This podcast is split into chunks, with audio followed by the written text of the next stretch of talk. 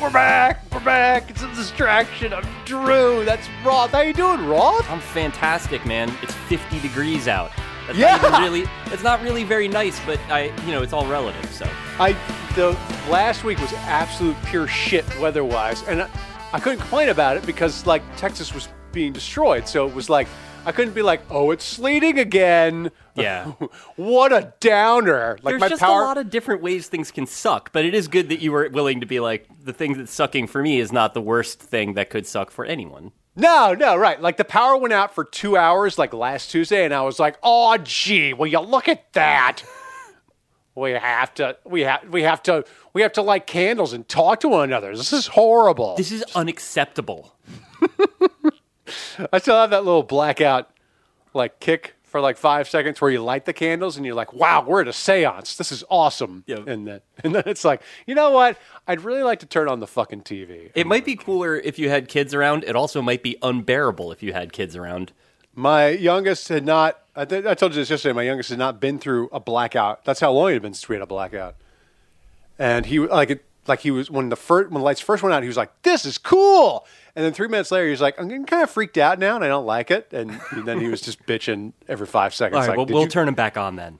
Yeah, yeah, yeah. I was like, actually, I'm the power company, young man, and I, I've decided to turn turn the lights back on. Anyway, the point being that it was like it was all the dreaded wintry mix all last week, and then the sun finally came out like yesterday or something, and I was like, oh, the sun that exists, right? That's really nice. I like the sun.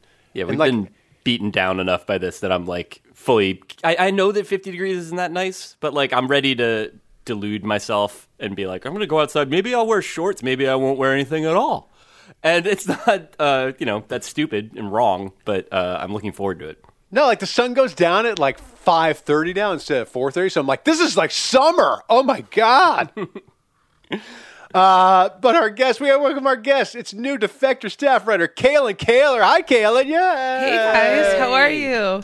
Pretty good. We were talking about the weather, but you should feel free to chime in. What's Yeah. the temperature? What's the barometric situation around you? Well, absolutely. I'm in I'm in Chicago, so we've been through it. We've had like record snow this year, which honestly, I found myself really enjoying winter in a way that I haven't in the last probably like decade.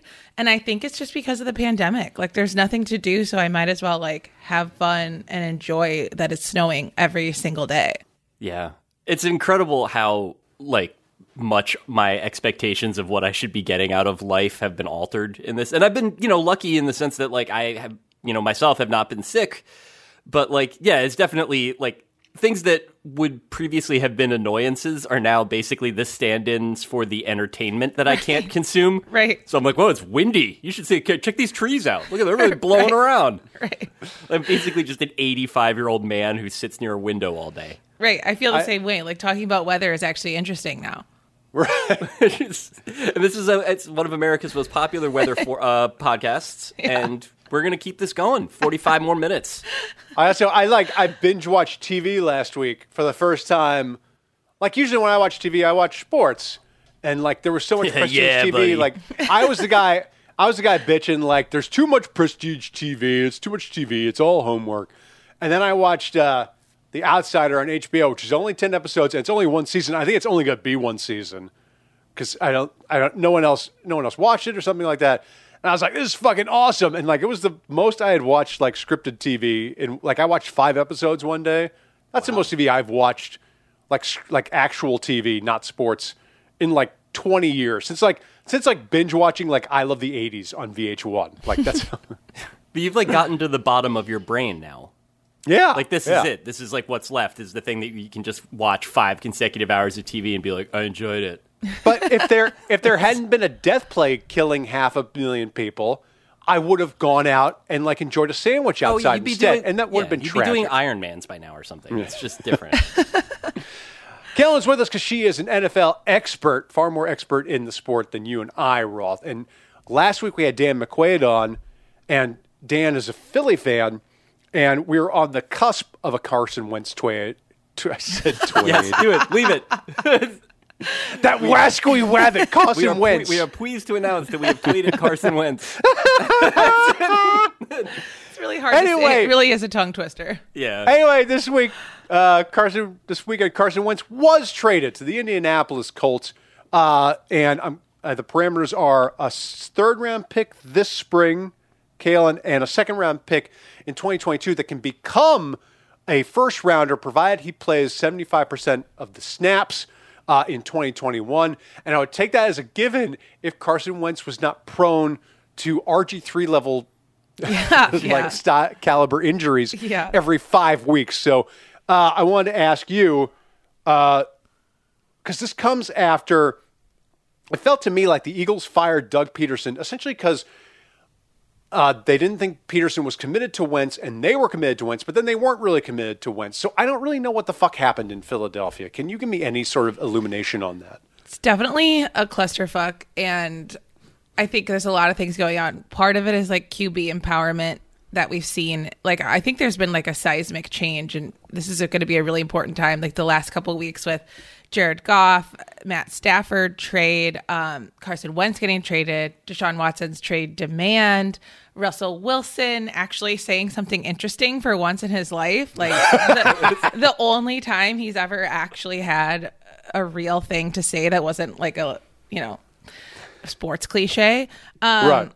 so I do think we're seeing, and Aaron Rodgers had ruffled a little feathers with his post game um, uh, press conference. So I do think we're seeing like a change there. So I think that was part of it. Like Wentz, I think was pretty clear behind closed doors that he wanted a new s- situation. But it is really weird because Nick Sirianni, um, the new head coach they hired, like from everything I could tell when they hired him, the purpose was, oh, this is a guy who has the credentials who can fix Carson Wentz.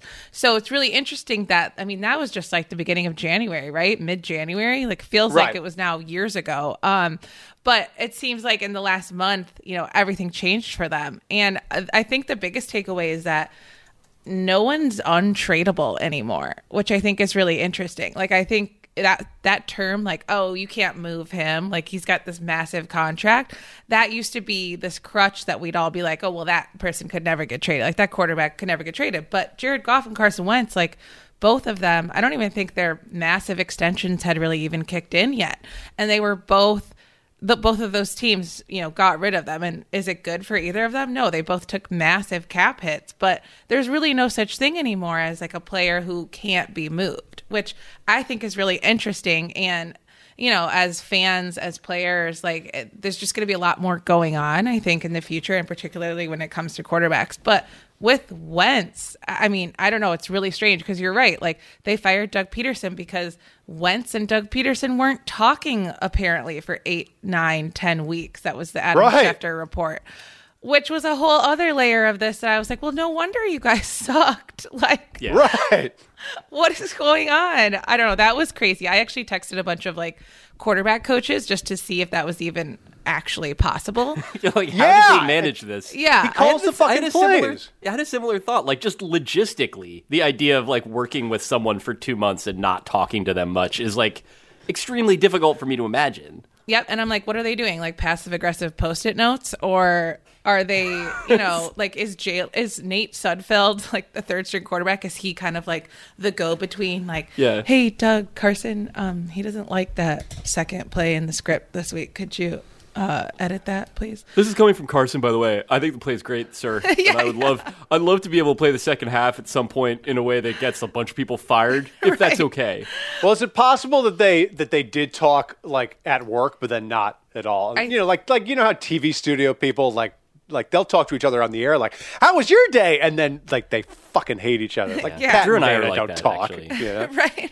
That's right. Yeah, Roth and I don't Yeah, like each no, other. after I texted some coaches, none of whom were in Philadelphia, so nobody had like inside info, but they were like they interpreted that to mean that, you know, on game day obviously they're communicating because that would be pretty impossible to be having a game and like not Right. saying anything to your head coach as the starting quarterback. However, uh, your head coach who is the play caller. But they said, I mean, and this is like a key, you know, just basic thing that you do if you want to succeed in the NFL. If you're a play caller, you usually meet individually with your quarterback um, during the week, at least once or twice. A lot of guys will do it like Wednesday, Thursday, Friday, sometimes even on Saturdays.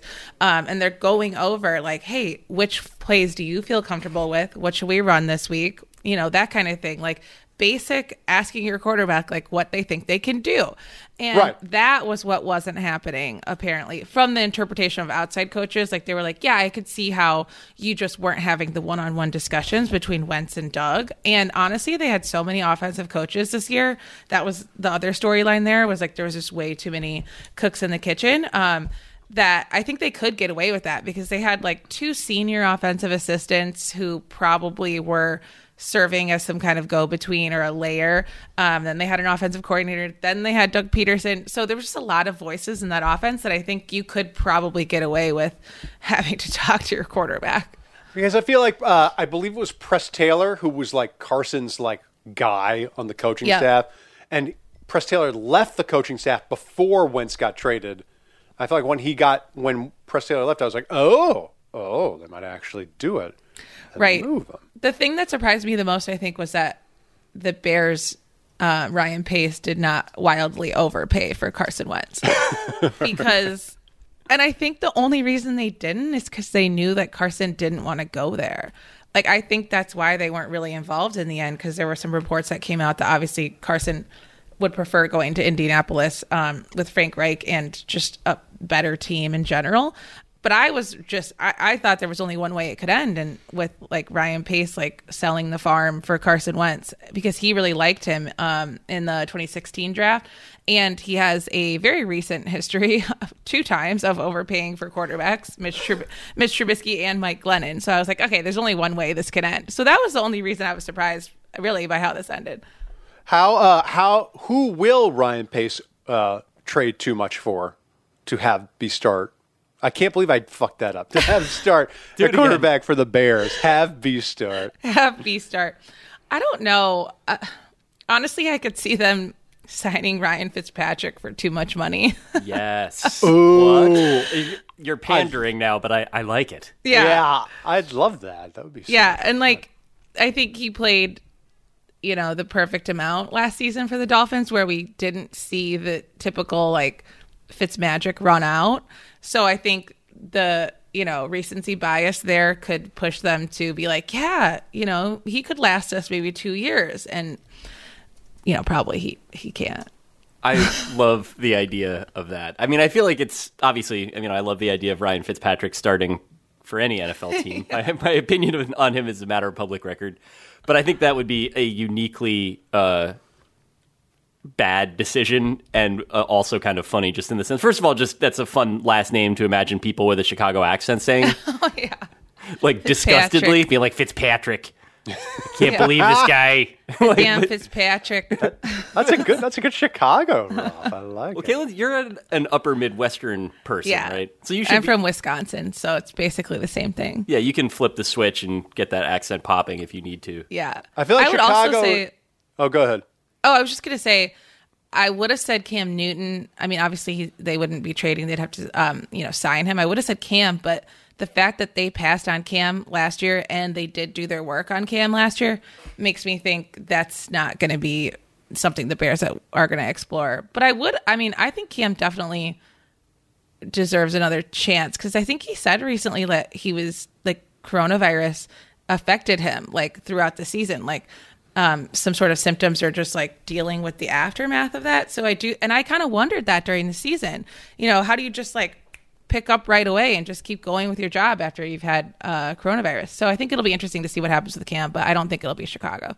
Yeah, I'd say, uh, you know, from and I've not had coronavirus, but you know, you ask people who have had it, it's they say it's incredibly, incredibly debilitating. Like they're just massively fatigued. Even people who have gotten vaccinated, one of the side effects of the vaccine right off the bat is that it, it can put you on your ass for like a day or two. And that that is not, you know, and we didn't we didn't really as supposedly transparent as the NFL was about their coronavirus eff- efforts, you would get guys like Andy Dalton going back out on the field being like, "Yeah, I can, still can't smell anything, and uh, still feel kind of feel kind of logy, but I'll be all right." And Yeah, you're like, next man up. You know, it's a it's a it's a um, win or don't win league or whatever. But you can't. The idea of Win like or don't win. that's the uh, that's the cliche there, right? But the uh, but the idea of trying to like play quarterback while you can't feel some of your toes is like, yeah, it's obviously there's something extremely wrong there, and I don't know. I mean, I still like can't admit that it's the end for Cam Newton if it is indeed the end for Cam Newton. Like he was so great when he was great and last year just didn't feel like representative in any meaningful way to me. Like he didn't look good, but also like the whole season didn't feel right, you know? Like No. I can't write him off on that. I agree. Yeah, I think it'll be really interesting to see what happens with him next year, and especially now that he has the added motivation of proving that child wrong Yeah. from his uh, seven on seven camp or whatever that awful little was. kid yelling at him, trying to do a "What are those?" on Cam Newton. the, the guy is dressed like like all three of the witches from Hocus Pocus. He doesn't care what you think of his clothes. right. I want to ask you then. I want to ask you about Wentz in Indy because, in theory, the Wentz trade could prove that Frank Reich was the brains of the operation for the 2017 Eagles all along. If he gets Wentz back to 2017 MVP caliber levels, uh, and that Doug Pederson was a fucking fraud.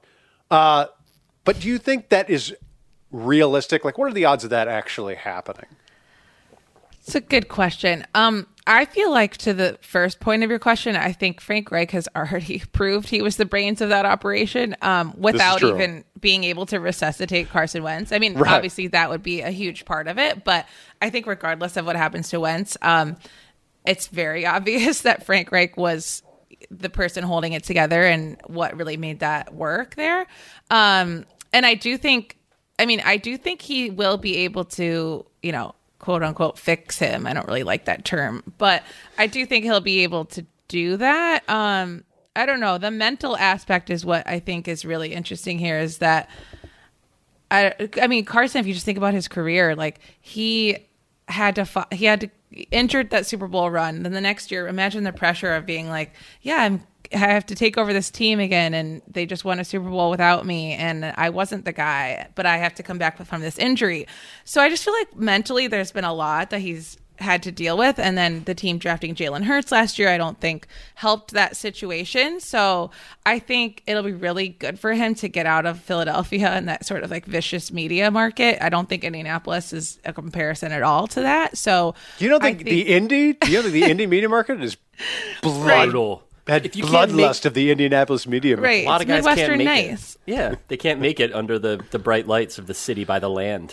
Also, the Colts are loaded, so really, Right. it's it's one of those rare things where all they needed was a quarterback, and they got so much out of like a dead Philip Rivers for Yeah. like one Yeah. season, Right. Just because they were so loaded everywhere else and they were well coached. So, in theory, in theory, Wentz doesn't really have to do all that much to succeed. Now, he is the type to want to do everything himself, and that's part of what fucked him in Philly. So, I think it'll be interesting to see whether or not he actually exceeds to, you know, what you know what Reich is trying to do, and Yeah. you know doesn't try to be Mr. Hero Ball for And their offensive line is a big step up. They just need to figure out. I think they just need a left tackle right now because Anthony Castonzo retired.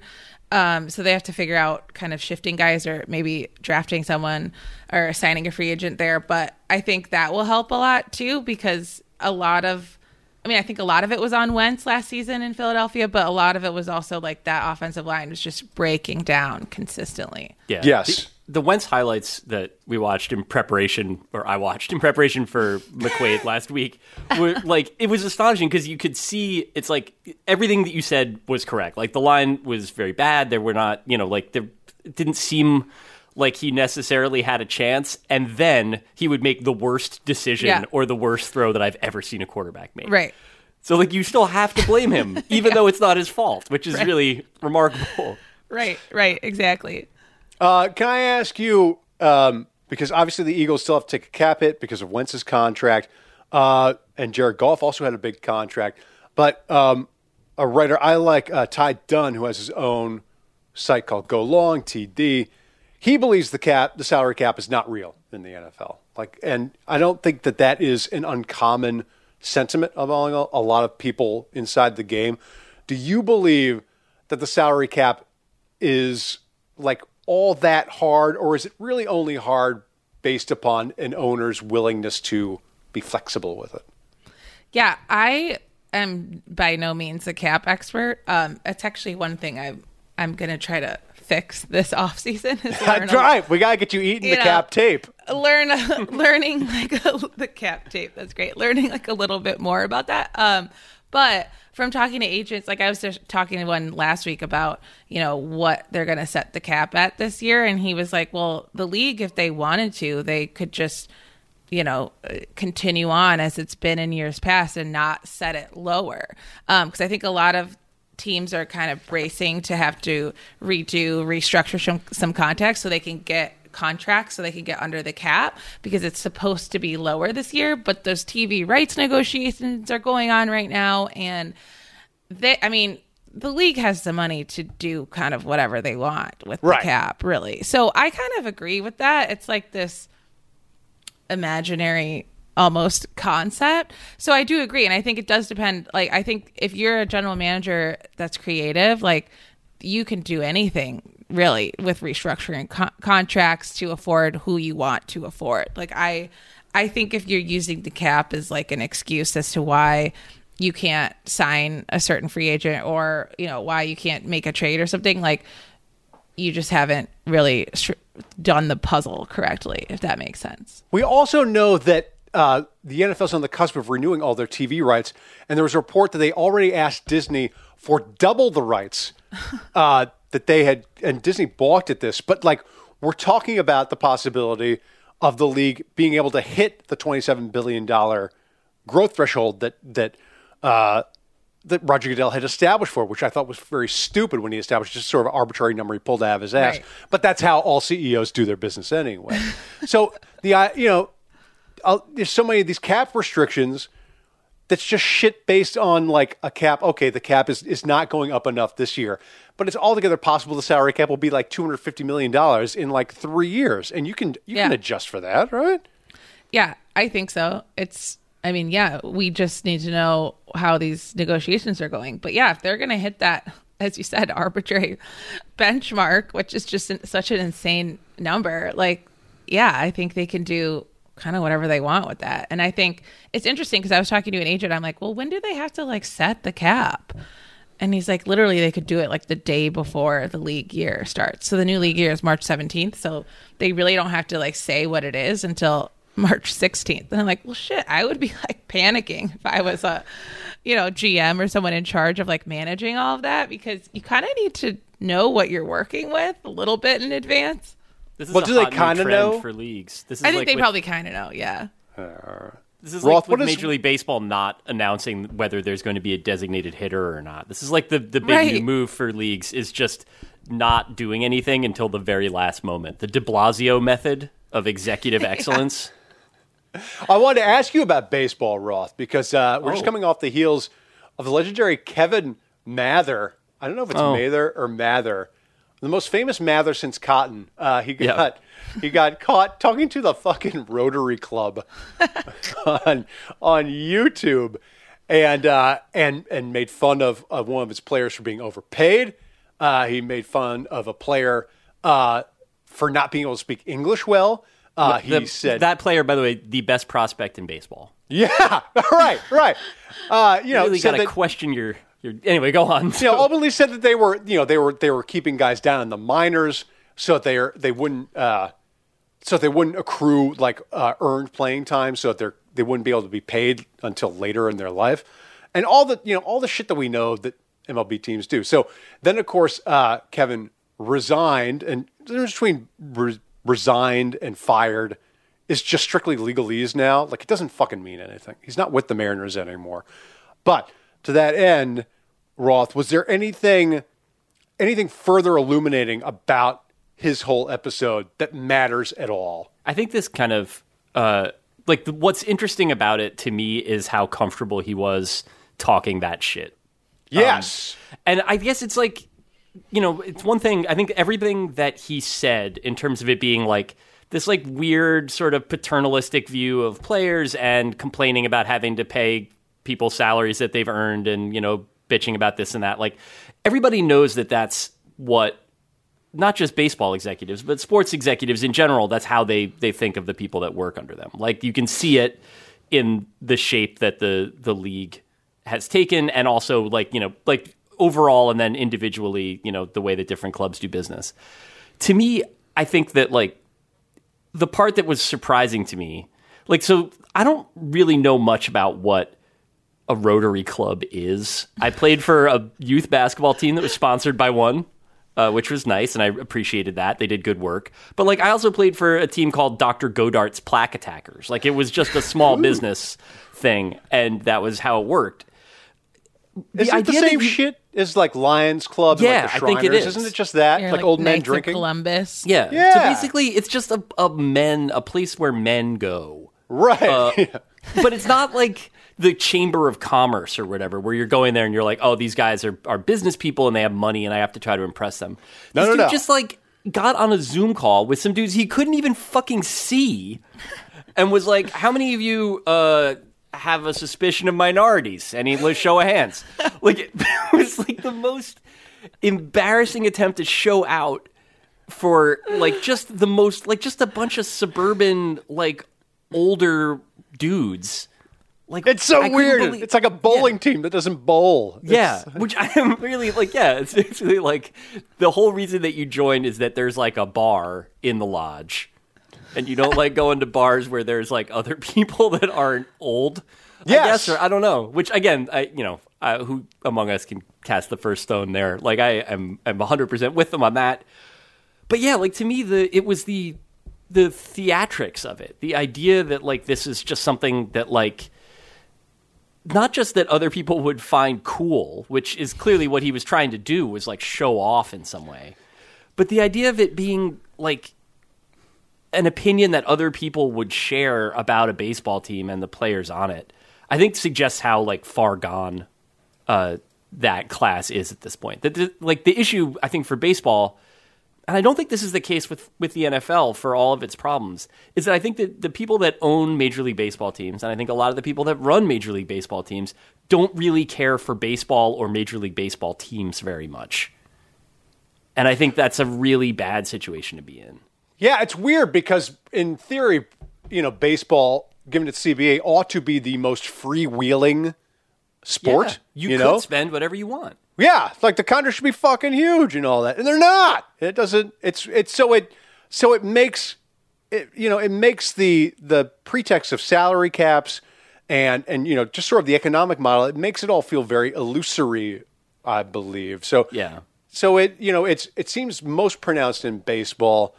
I don't know. Are there other sports where it's does, does it feel that way for the NBA? I don't even know like how I feel about how the NBA handles this shit. NBA is weird too because it's all the league office is so image conscious and it's Yes. so like manages the way that that stuff. I mean, I don't think that there's any way that you could say that like NBA teams are more progressive in their approach to paying players or thinking about their obligations to the community or whatever, but like they sure aren't as like flagrantly in violation of those rules as baseball teams are. Oh god, that's depressing. What's also Why- funny about Mather is that the Mariners suck and have sucked for 20 years. I and don't he's want been him to there the suck whole either. time. By the way, uh, Kalyn, you're a Cubs fan. How do you feel right now? Because you won, you know, obviously you won the title uh, a few years ago, got off the schneid, but now like they're they're a demonstrably evil organization that doesn't seem to give a shit. Like, how does that affect you as a Cubs fan?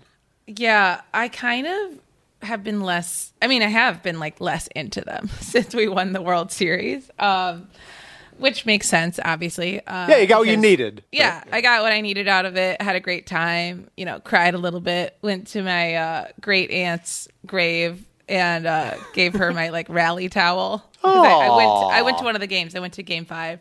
Did you? Awesome. Yeah, it was really cool. Like my dad is always I can always count on my dad for like really reckless and spontaneous sports decisions. Um and he lives in Washington, like the state, and I was in New York at the time and I was like, "Hey, should we go to a game in Chicago?" And he was like, "Yeah, okay." And then I was like, "No, really." Like and it was like the next day. So then we we did it and we got flights and we met in Chicago and then we bought a ticket on StubHub. I think we paid like five hundred dollars for like standing room only each, um, which is mean, kind of a a lot, lot. That's Yeah. a lot. That's but it was that's a worth it because it Somehow was it seems lower than I would have thought, though, weirdly. right, and it was a game where uh, the Indians could have won it all that night. So um, the Cubs won, and then it went to Cleveland for the next two games. Um, so that was really cool. Anyways, but yeah, I've kind of tuned. I've I, not that I've tuned out, but you know, uh, once it was clear, you know, after this season, you kind of you know need to sort of back the truck up. I don't think that's really what they're doing right now, um, but it's kind of like a starting over point. I feel like. Um, so yeah, I don't know. I don't love it. I don't love what's going on.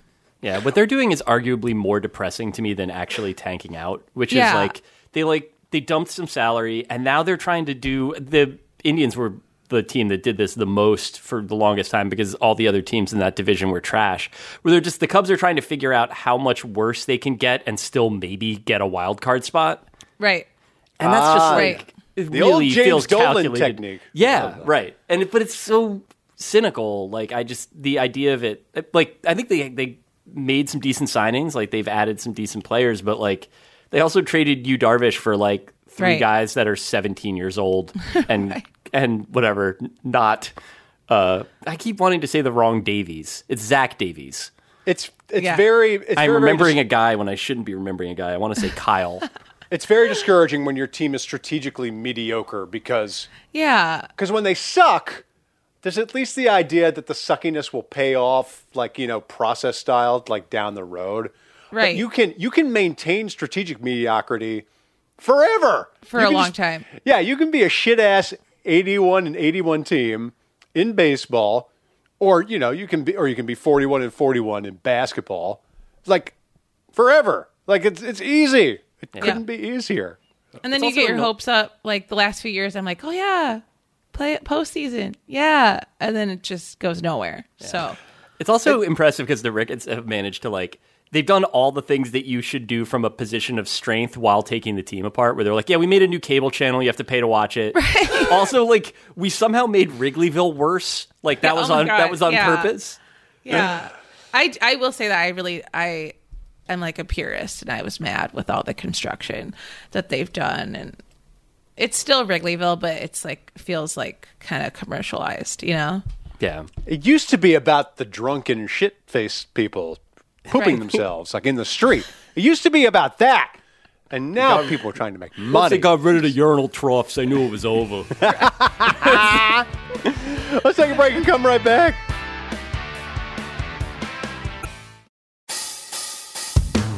Uh, we're back. All right, let's get into our stupid shit. Kalyn, uh, would you like to play Dead or Canceled, Kalyn? Sure, I feel like I'm not going to know any of the people that you mentioned though, because I've Well- listened to this a few times in the past, and I'm like, no recognition. Yeah, there's been there's been a lot of boomer choices. Hopefully, Yeah, uh, hopefully the boomer, hopefully, hopefully it won't be too boomery this time around. All right, so then Kalyn Kahler, you have to pick between dead or canceled. Is this person dead or canceled? Slate podcast host Mike Pesca is he dead or canceled? Okay, this was an easy one. Canceled. Cheating. Canceled.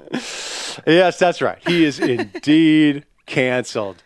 You know that Mike Pesca. There's something fishy about that guy. come huh? This is- you already put that in Slack and everybody was like, Great job, Drew. Yeah, Now you gotta put it on the damn podcast. I never got to say it publicly, so I always wanted to do that. i and now my dream has come true. I'm so excited. yes, Mike Pesca, the guy, uh, the Slate guy who uh, was suspended by Slate, as reported by our own Kelsey McKinney, because he was just dying, dying to know why he couldn't say the N word as a He white person. He needs person. to say the word. It's important to him to Yeah. say the word. It's about it's about freedom. It's about pride and heritage and freedom. Your guy of the week.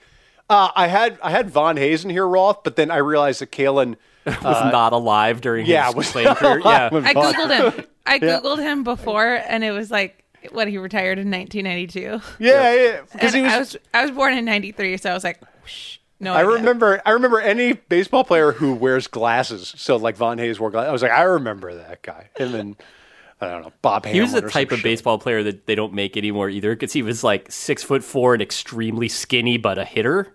They don't do that. Now everybody's just a rectangular guy named Cody, and they're all from like one of three Dallas suburbs, and that's it. So to that end, you have a different guy of the week. Your guy of the week, and I, I this might be still might be too old. Kalyn Kahler, do you remember Najee Mustafa aka Reggie Rutland. Born Reggie Rutland, became Najee Mustafa, cornerback for the Cleveland Browns. No. Yeah, all right, that's all right. I remembered him as Reggie Rutland. I didn't realize that he had converted and changed his name. he changed his name while he was playing, so he played as Reggie Rutland for a long time, and then, um, I think what it was when he was with Cleveland, he changed his name to Najee Mustafa. Same as, uh, um, oh God, I'm gonna forget Mahmoud Abdul Rauf's. Uh, Chris Jackson was, it was Chris Jackson, right? Yeah. I did not want to get that wrong. Although Mahmoud Abdul Rauf would be more offended if I got his current name wrong, Yes, it's as true. opposed to his old name. All right, so uh, then before we open up the fun bag, we have to drink one more time for the poison chalice. I think we got to take it out of the podcast, Roth. Are you okay with that? okay. I, well, I'm trying to wean myself off of hate reading. In fact, I'll have a post about it. Oh. Stay on defector.com. Oh wow, But- that's good synergy. Yeah, but uh, you know, instead of dipping from the usual suspects, I wanted to go back uh, to some old school hot takers, uh, and this is right in your wheelhouse, Roth. This is Andrea Peyser of the New York Post. Oh yeah. Yes, someone who has been contributing to the Poison Chalice f- far way before our careers even It's her began. it is her job to So- write shitty gross things Yep. For Absolutely. the newspaper. Like, if there is a gross, disgusting person out there, she will rush to their immediate defense. To that end, here's your New York Post headline from two days ago Put me on Team Woody. Mia Farrow is full of it. That's the headline, and I'm not going to read a goddamn word beyond it. Yeah. That's a good choice though. That's self-care right there. I didn't, Kalyn, do I- you are you familiar with uh, Andrea Peyser's work at all?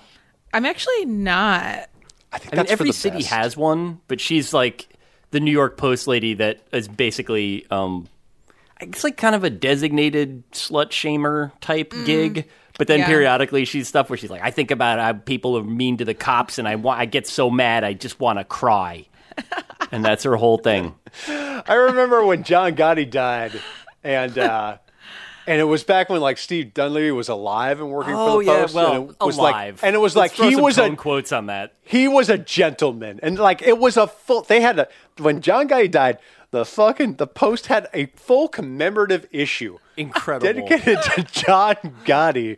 We all and like always remember how you kept fucking getting arrested. yeah, it was like it was like the last ethical criminal. Where you know it was, that is the most honestly if you had to try to explain the new york post to a person and they didn't have it you'd be like well they did a commemorative edition when uh, the like the city's most arrestable mob boss got arrested for the like when he died a prince among men Uh, let's open up the uh, the fun bag, and oh god, I can't find the person who wrote this one. Wait, I'm gonna, I'm gonna, I'm gonna just consult the Google machine real quick. All right, right, hang on no, all right, no, I can't, I can't. All right, I'm gonna call this person anonymous, but it's a good question. Uh, Kalyn, this is from an anonymous person I would say their name, except I can't find their name right now. He wants to know what is the least satisfying way to win a football game. He offers a few options: penalty non-call, uh, well, technically officiating like the tuck rule, an officiating error like the uh, fail Mary, questionable opponent's coaching like Pete Carroll versus Malcolm Butler or Matt LaFleur kicking a field goal against the Bucks or anybody versus Anthony Lynn, as he points out. The other team just blows it or shenanigans. His his example was the band on the field, like the like the play, which I would love to win a game. Yeah, that's really satisfying. Yeah, that's that deeply satisfying. year Yeah. So We what need is the what is the marching band least stuff. satisfying way to win a football game? I'm leaning towards either questionable opponent coaching or a penalty non-call. Yeah, and you can go outside of the options, by the way. Please. Yeah. Well, I'm leaning towards those those two because you know, questionable opponent coaching.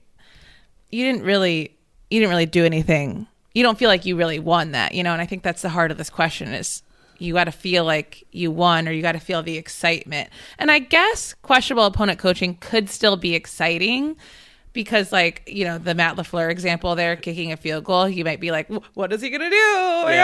god. And then you can get all angry about it like because anyone who watches football should be angry about it regardless of you know whether you're the buccaneers or not um so maybe I'm to take that one out. I'm to go penalty non-call.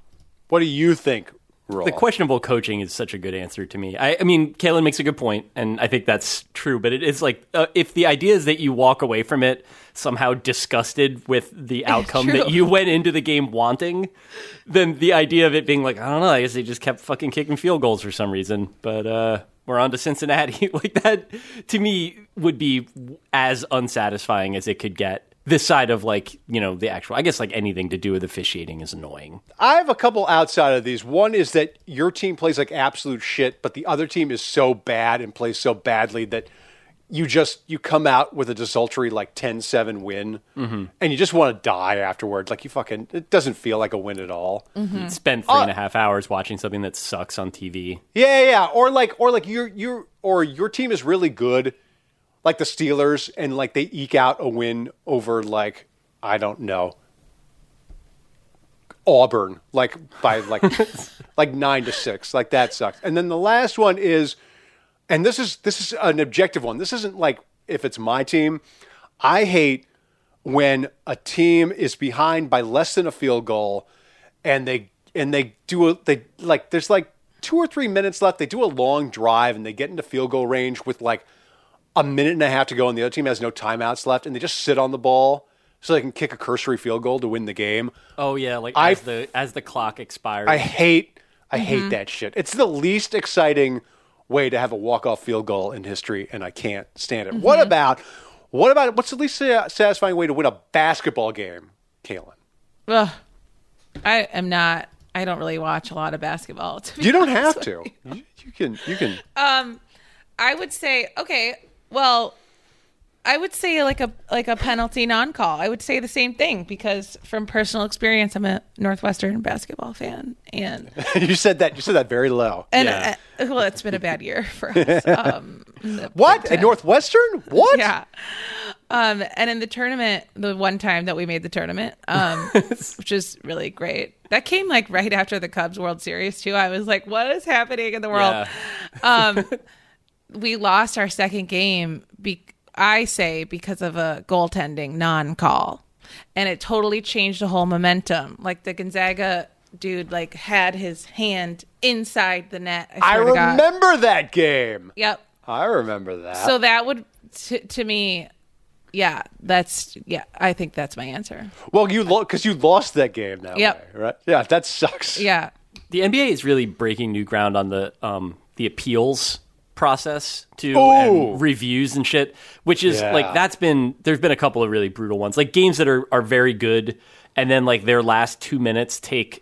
Like you know when like college teams play like the foul game and like the last five minutes of a game takes like forty five minutes. Yeah, Yeah. college is actually worse for that. Yeah. than- Well, this than is like NBA's figured out a way to make those last three minutes take that amount of time, but it's just like it's three white guys with slick back hair in gray t-shirts hunched over a console, and then they like tell Kevin Harlan what they saw. it sucks. like it's just really grim. I don't like that, and I don't like the, the like your sort of your hands team of foul shooting being out. So like you've got I don't know, you've got like a a you know a theoretically surmountable lead, like five or six with like a minute left, and the other team's just going to foul you, and you're going to ice some free throws, and it's just like. It's more like a firm. It's like it's by the time it's over, it's like academic. Like it's just sort of like Yeah. we're we're playing out the idea of you being able to win and beat us, but it's actually not really going to happen. Yeah, So you win the basketball game and then you win the contest of not missing one out of two free throws every time you do it. Uh, Kalyn, uh, this is from Sean. He writes in A couple years back, me and my buddy nearly got into a fight with a guy. We were in the right. Just trust me, a person on the internet about this. And we definitely would have won. Again, just take my word for it. But we ultimately walked away because we were 25 and he was 16. And there's no universe where the cops will accept, yeah, officer, we beat up this big child. But trust me, he had it coming. So my question is what are the age differences where fighting is unacceptable? Setting aside the fact that most people fighting are idiots, can a 30 year old fight a 50 year old? Can a 22 year old fight a 40 year old? What are the age lines where it's just not acceptable to fight? Wow. Well, this is interesting. As a person who's never been in a physical uh, fight before, I don't really have the expertise here, but There's still time. you know, Yeah. there is there is still time. I did Even in this podcast. Yeah, Yeah. I mean, I caught a woman once stealing my wallet, and I called her out, but it didn't come to blows. Did she give it back? She did not, but she ran a block away and then dumped it on the sidewalk. And none of my none of my friends believed me. I was like, "She stole it. I know it." And they were like, "It's at the bar. Just go back to the bar. Go back to the bar. It's fine." Wow, And your friends like, threw you under the bus. "Yep." So, moral of the story is support your friends when you think they're crazy. Um, but I would have liked it if she just gave it back. If you were like, you stole my wallet, and she's like, fair play, you're good. You got me. I wouldn't have done anything. Like, I would have just let her oh, go. sorry. Yeah, yeah, yeah. Um, I would say probably my answer would be like if they're like a lifetime older than you, so like 30 to 60, you know, where the difference is like your same lifetime, that would probably be my limit. Because I was actually just having a text argument with my dad, and he pulled this crap like, I'm 59 years old. I've lived a life. Who are you to tell me this? And I was like, I'm sorry, I didn't know I couldn't argue with someone who was just older than me. I'm sorry, like didn't know I wasn't qualified for that. So I would say you can't fight with someone who's like a whole lifetime older. Like it's you. generational. You're lifetime older than you. Yeah. I think generational is a good uh, breakdown there. Although that wouldn't exactly have gotten our our uh, emailer off the hook on fighting a, a junior in high school.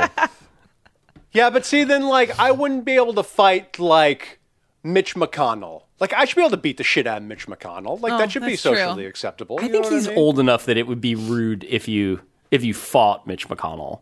Yeah, I, yeah, but I don't fair. care. If, I I don't know. I, I think I, here's what I think. I think I think definitely you shouldn't beat up a minor. That's a bad idea. Yeah, right? all right. So well, let's lay out some ground rules. Things you shouldn't do. Well, I think it's less a No matter. minors. Of, I think it's no, a matter don't of. fight children. I think it's a That's matter so hard. I think it's less about age than about ability. Like there are like there are 50 year olds who are like in really good shape and can beat the fucking shit out of like a 25 year old. But then there are like 50 year olds who very much look and act 50 and like in fact they look 70. And then it's like, you know, if the guy's walking around with a cane and shit like that, then it, then I think uh, it's tough. I, I think Yeah. I think it just in general, I think it has to be adults, and then adults. I would say, uh, I mean, It's I, a gut feel. It's a gut feel, but I, I want to say I want to put Kalyn's. I want to give a definitive number for Kalyn, so I'll I'll say thirty years. So like I'm 44, so if I fought a 74 year old, that would be Oh. bad. You I could should not- almost fight Mitch McConnell though. yeah, yeah. How Well, that's different. How old is he? McConnell's like eighty. Okay. You, Yeah. ev- everyone should be allowed to beat the shit out of Mitch McConnell. It's just You know what was a, go- a good trend that it, it went away, uh, but during the, the the protest season, when people would just throw milkshakes on like uh Yeah! like Nigel Farage or however you say his that. name, that was I think that is like the appropriate amount of because it's not you're not really going to hurt anybody, but it is it is extremely undignified to just be walking around covered in like the Shamrock Shake. And I think you that's what you deserve. If you're Nigel Farage or however you say your name, people should be able to throw shamrock shakes at you for being the way you are. Uh, this is from Lou. This is our last one, Kalyn. Uh, my three year old son happened to grab one of our butter knives that happens to have a sharp tip on it, and after sprinting across the room to nab it from him, I was wondering why a butter knife would have a sharp tip. Then the next leap in logic why do any knives have sharp tips? I've tried to think over a lifetime of cooking, and I've only had to use a tip when knives are dull, which I don't let happen anymore. And I've definitively jammed myself at washing dishes and the general worry of my still learning motor skills toddler baby stabbing himself. My wife, our cats, and myself looms omnipresent. A friend suggested the tips are handy for carving radishes into flowers, but again, three year old.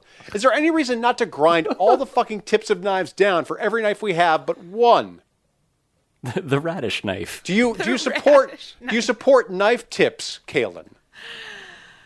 Uh, probably not. No, but every time I've cut myself with a knife, it's just been the blade. So I don't know if I I don't know if I really have a personal vendetta against the tip of the knife in general. It is uh, definitely a point though that like cooking wise, you don't have to do a lot of stabbing. You don't unless unless okay, so like I have I have dull knives that need to be sharpened.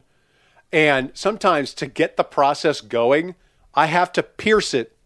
Like if I'm slicing an orange or something, I got to pierce the skin, and then I got a little I got a little slit, and then I can put the main part of the blade in and begin my actual handiwork. But sometimes like the surface if it's a little tough, I need that piercing ability. That and that's my that's my sterling defense. I think the tips. reason that a knife would have a tip or should have a tip, I'm really looking forward to. We have just a wonderful number of like food service and food professionals who listen to the podcast and Yes. will like send me notes and be like, "You don't even know what a broiler is, do you? You don't. you don't know how it works." And I have to be like, "Oh no, all kinds of things work." Okay. I remember Kevin Moss, but I think that with a knife having a point, it's the whenever I've had to use a knife to cut something that is unyielding, like if I have to, I'm gonna have to cut an acorn squash in half later today, for instance, that like I lever it against the cutting board, and that like that point is sort of like the pivot, and then I, I go downward from there. The a- fulcrum. in a- yes, right there you go. That's the word uh, that I would have used had I known what a fulcrum was. There's a lot of things that I don't know. I guess is what my point is here. But also that I think that like a point would help you there in terms of giving you like a sort of a sharper angle and, and more of a um more force. What if, like me, you don't own a gun and you daydream about a robber breaking in, and you know that, like in a in a important moment, you're gonna need a butcher knife to do some damage to that guy and really get That's- really get pointy with him. Like You had that. to use like a safety scissors in that situation. Yeah, that would be bad. Like if I'm like, all, all I got is this fucking Santoku knife, and it doesn't, you know, and the you know the, the blade's no good for that. Like I need to be able to, I need to be able to thrust with the knife rather than just swing with it.